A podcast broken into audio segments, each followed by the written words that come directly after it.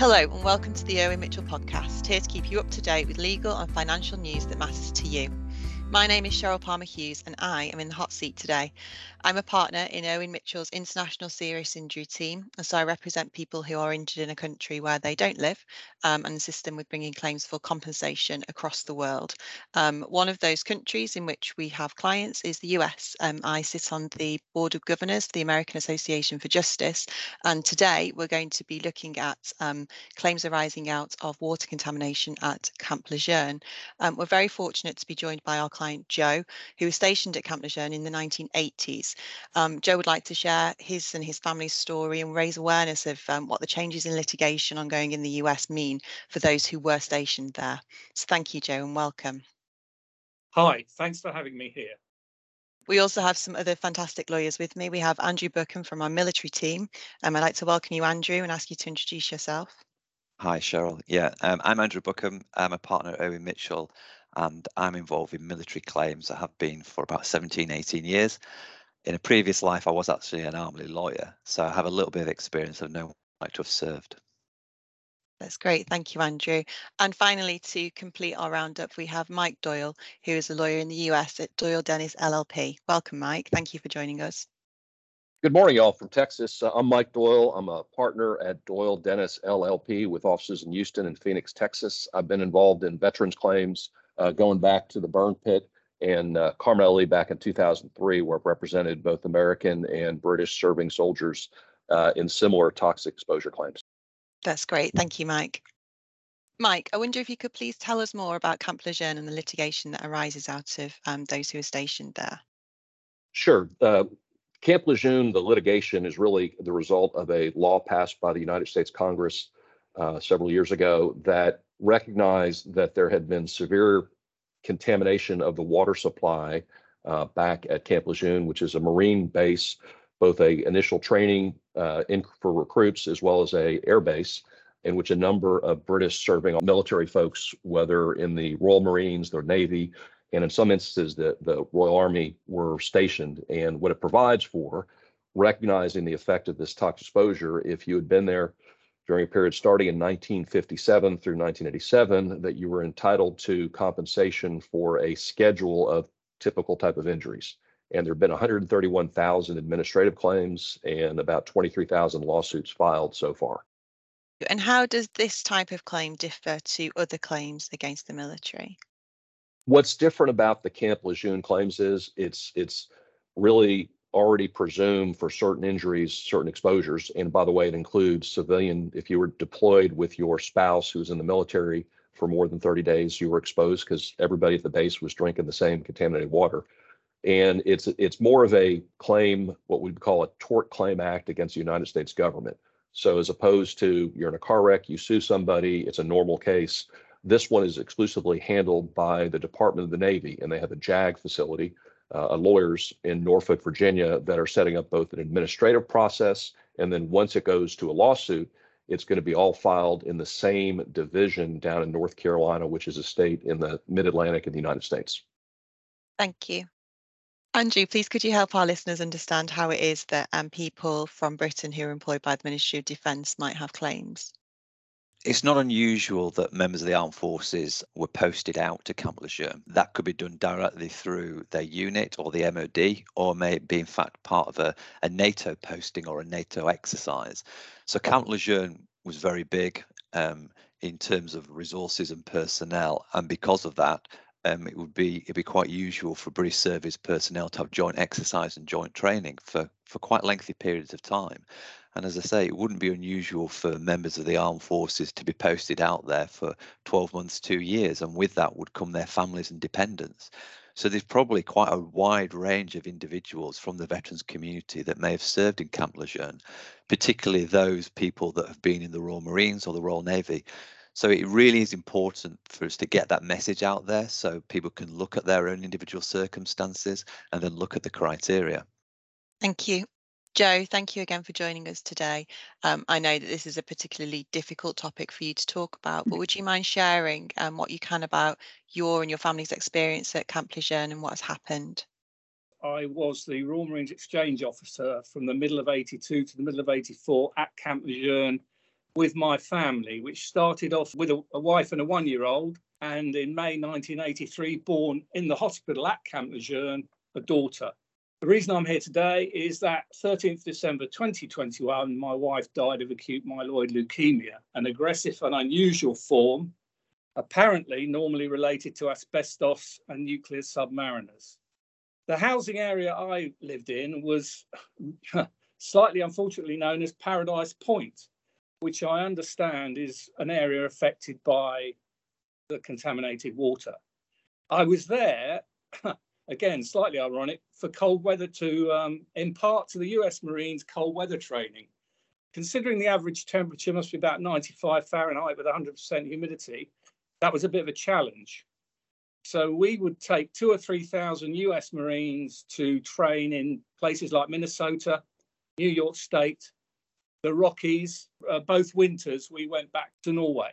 Now, uh, going on to my family situation, um, I'm, I'm, well aware from the little reading I've done, although I find it difficult, the number of people affected by this, and I'm sympathetic, obviously, to everybody. But I have to consider my family in this as things have worked out. And I might add, this this situation was not known about uh, while my wife was alive.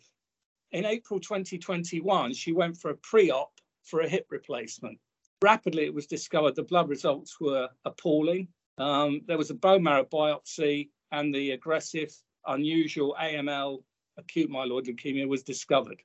So, hospital near where we live from April to August in an isolation room to reduce the risk of infection, which is extremely likely when your immune system is being destroyed by the chemo. The aim of that was to go to the process of a bone marrow transplant. However, the bad stuff that she had would not disappear with the chemo and um, therefore could not go through because you can't go through to the bone marrow transplant process unless the bone marrow is clear. So we agreed with the medical authorities and family and everything that in August she would come out of hospital and remain on uh, medication and weekly review at home. And she was able to live a fairly normal life until the end of November. And the risk with this disease is you are vulnerable to infection, and she went down with pneumonia. Back in hospital for a few days, clearly things weren't going well we managed through a short window of opportunity when she was well enough to get her home for palliative care for 12 days and she died on the 13th of December at home. So the situation I face is that my family is potentially under threat because we were there for two years. Daughter, okay, was there for a year. And the effect on a wider family if things go wrong, in that there are four grandchildren involved. I happened to see a newsletter, which I think Irwin Mitchell, via the White Ensign Association and other charities, to get this newsletter put out to um, get people to contact Irwin Mitchell if they had served at Camp Lejeune for over 30 days. I, um, I tried to engage with welfare authorities because my concern was that the, the other people, because I'd only come across the information almost by accident, I wanted to make sure that other relevant people would have been informed. I can only say I haven't been met with a great deal of enthusiasm for help with this. And I might add that my predecessor in the post of exchange officer at Camp Lejeune died of cancer some years ago. Thank you, Joe. Really appreciate that. Joe, you've touched on a couple of topics that I think would warrant us speaking about in a little bit more detail. One of those I'd like to explore with Mike in terms of the types of illnesses um, that have been explored as being related to the contamination. I think it would also be worth us having a look at what it is um, that Irwin Mitchell has done to raise awareness for this um, and what what steps people can take if they are concerned about whether they can make a claim or not. Coming back to the illnesses and types of illnesses that are covered. Mike, I understand that there is a list of presumptive illnesses that in the US is considered to be linked to exposure to water contamination. I wondered what other illnesses might be covered. If your if your illness isn't on that list, does that mean you can't make a claim? Could you explain that to us, please? Sure. The Department of the Navy has identified what they call uh, six or five rather track one illnesses where they're presumptively caused by the exposure at Camp Lejeune, assuming you were there for a sufficient time during the relevant time period. And those are bladder cancer, kidney cancer, leukemia, non Hodgkin's lymphoma, and Parkinson's disease. That being said, there's a recognition that there are a number of other illnesses that are associated with these particular toxic substances. And so it doesn't mean that if you don't fall on one of those, what's called track one illnesses, that you may not file a claim. It just means that, at least at this point, the Department of Navy has not specifically recognized that cancer or other illness as a causative result from your exposure at Camp Lejeune. And that's the process that, that may require you to go through the trial in the uh, federal court in North Carolina, or it may also uh, just be a matter of time until once they've evaluated all the claims, the Department of Navy JAG officers handling this claim in Norfolk, Virginia, recognize that this is something that should be appropriately compensated. Thank you, Mike. That's very helpful. Andrew, I know that you've been involved in liaising with the Ministry of Defence in terms of communications to people who might have been affected. Would you mind explaining a little bit on um, what we have done to raise awareness and crucially what people should do if they think they might have a claim? It is difficult because, as Joe's touched upon, the MOD themselves, I've personally not seen any wider communication from the MOD about the compensation scheme in the US. So it has been we're very much looking at where we can get that message out to and the the kind of charity welfare world of, of veterans is something that we've turned to and we have uh, approached some organizations in order to try and get that message out there but it, it can be difficult and it's it's something that in terms of um, I feel that we're, we're, quite passionate about is getting that information to people so that they can make an informed choice. This is not a group of lawyers getting together forcing individuals to seek compensation. This is arming claimants who are vulnerable and family members to give them that information to make an informed choice as to whether they want to take something forward or not particularly when we come to, as you know, Cheryl, limitation periods. And we as lawyers see this so often is that people approach a legal firm or a lawyer and it's too late because the limitation period has has gone. And on this particular scheme, and Mike, jump in if I'm wrong on this, is 10th of August 2024. So so time is ticking away, and it's important that individuals approach Irwin Mitchell or other firms out there that have that expertise, and it is quite a, a, unique expertise to get that information because it can take time. It can take time to get witness evidence, it can take time to get medical records. So, getting that information as soon as possible is really important. And essentially, I'm hoping that the message is getting out there to the veterans community so people can make that choice, Cheryl. Thank you for that, Andrew. Mike, I wonder if you might be able to help us, please, in terms of what exactly is it that people need to do before the deadline in August 2024, please? So the, the, the Navy, which is handling this Department of Navy, the Marines are, are a section within the Department of Navy in the United States, has set up a, a claims process and you have a what's called a simplified complaint, which which will actually file the case. And it's a standard format that's been approved by the five federal courts there.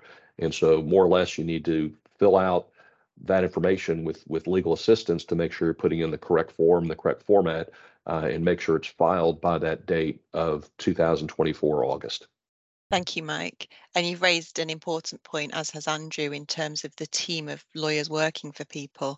Joe has taken us through um, the very sad story um, about Carol's illness. And it's very clear to me that the complexities around the types of conditions that people might have suffered as a result of contamination, any questions they might have about eligibility, means that they should approach people, they should approach lawyers who have experience um, of dealing with military personnel, but also of suing departments of um, the government, and also who have experience in cross border claims, because all of those things are at play here it's incredibly important that claimants have a team of people who are working together so that we can, as smoothly as we can, navigate the process for them. One of the issues that you and I have discussed, Mike, is um, the scheme itself and how it is being um, run by the government. And I wondered if you had any updates for us on that, please.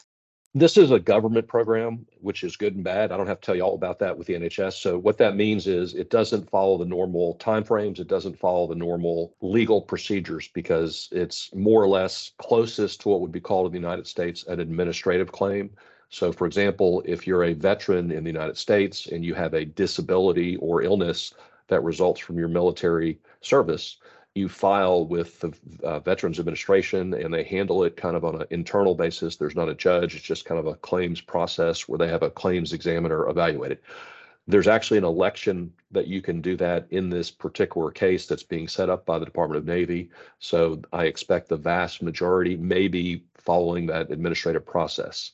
But there is a uh, escape hatch where if it's not handled properly or you believe it's not being evaluated properly, you can file and should file in the proceedings in federal court, which is um, basically we have a system where you have federal courts and then state courts. This is a federal court that uh, has judges appointed for life that will be in this particular district called the Eastern District, North Carolina, evaluating his lawsuit.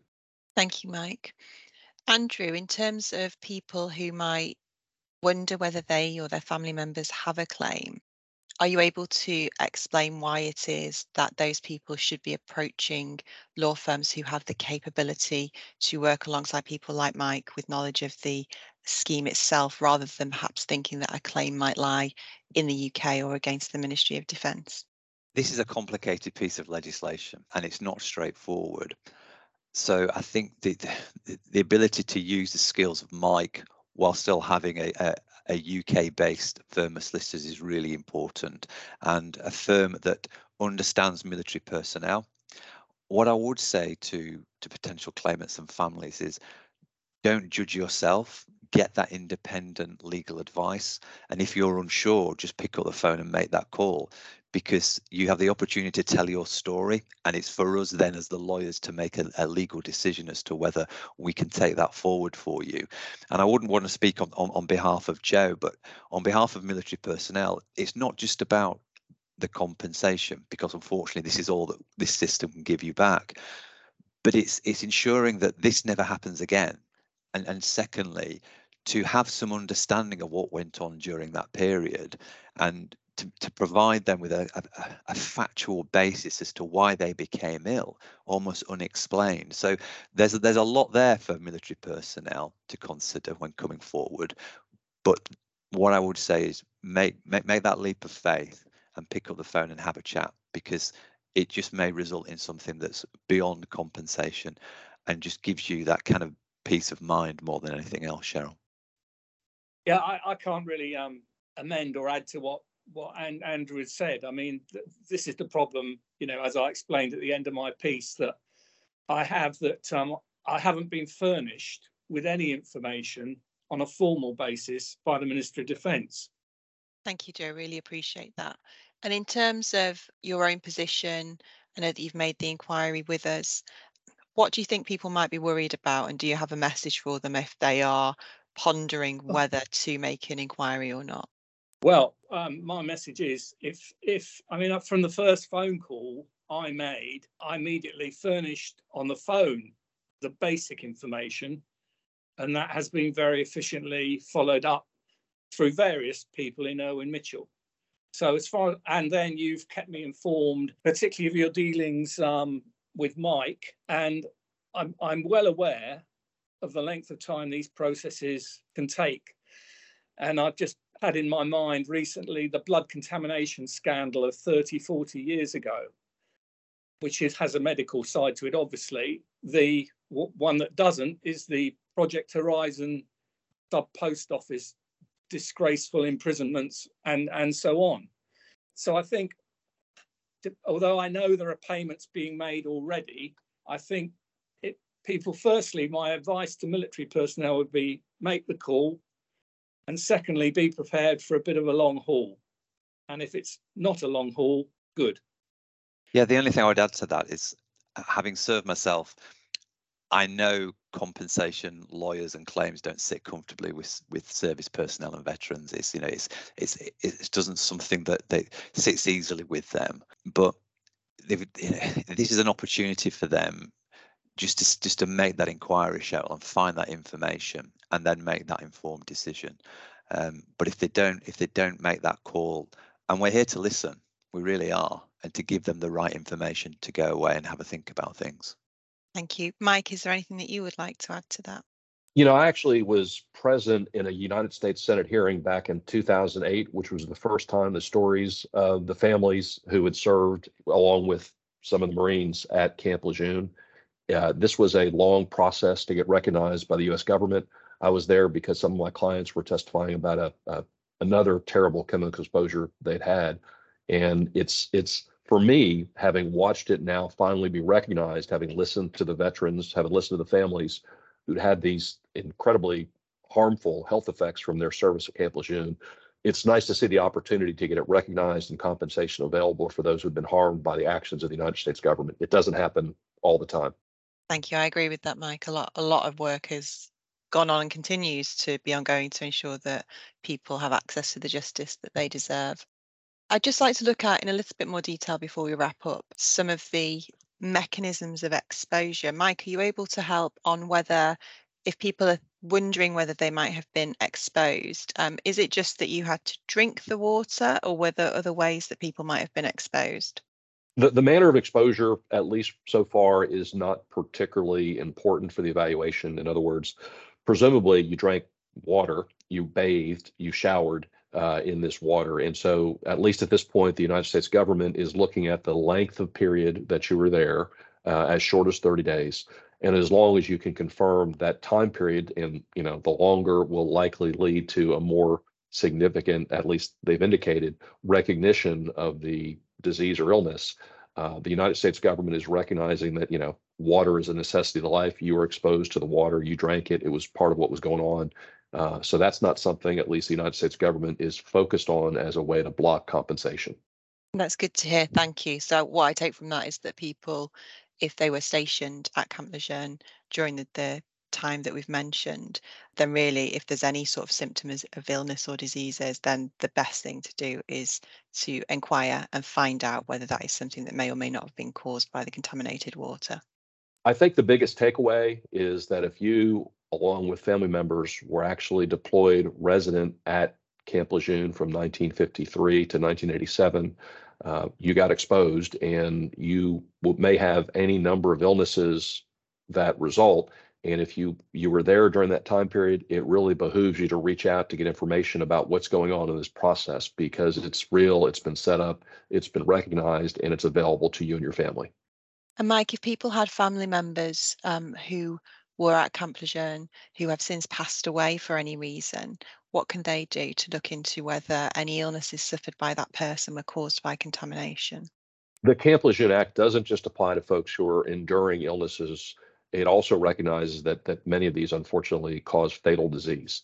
So if you've had a loved one who passed from a fatal disease and has this time period where they've been at Camp Lejeune from 1953 to 1987, it really is something that the United States government has recognized. These are serious illnesses, serious diseases that, in fact, unfortunately, too many times result in death. And those claims are certainly recognized and expect to be recognized for compensation and recognition as well. Thank you. And that's it for today. Huge thanks to Andrew, Joe, and Mike for sharing their experiences. We hope you found it insightful. An important message through today's discussion that I take away is that anybody who is worried about whether they or their family members have suffered any illness as a result of exposure to contaminated water at Camp Lejeune needs to take action as soon as they can. The deadline for filing claims in the US is 10 August 2024, but the further in advance that you can make it, the better. So please do get in touch if you are worried about you or your family member having a claim. If you'd like to find out more about how we support our clients, please visit our website at irwinmitchell.com. Thanks for listening to the Irwin Mitchell podcast. If you found it interesting, then please join us for our next episode. Stay safe.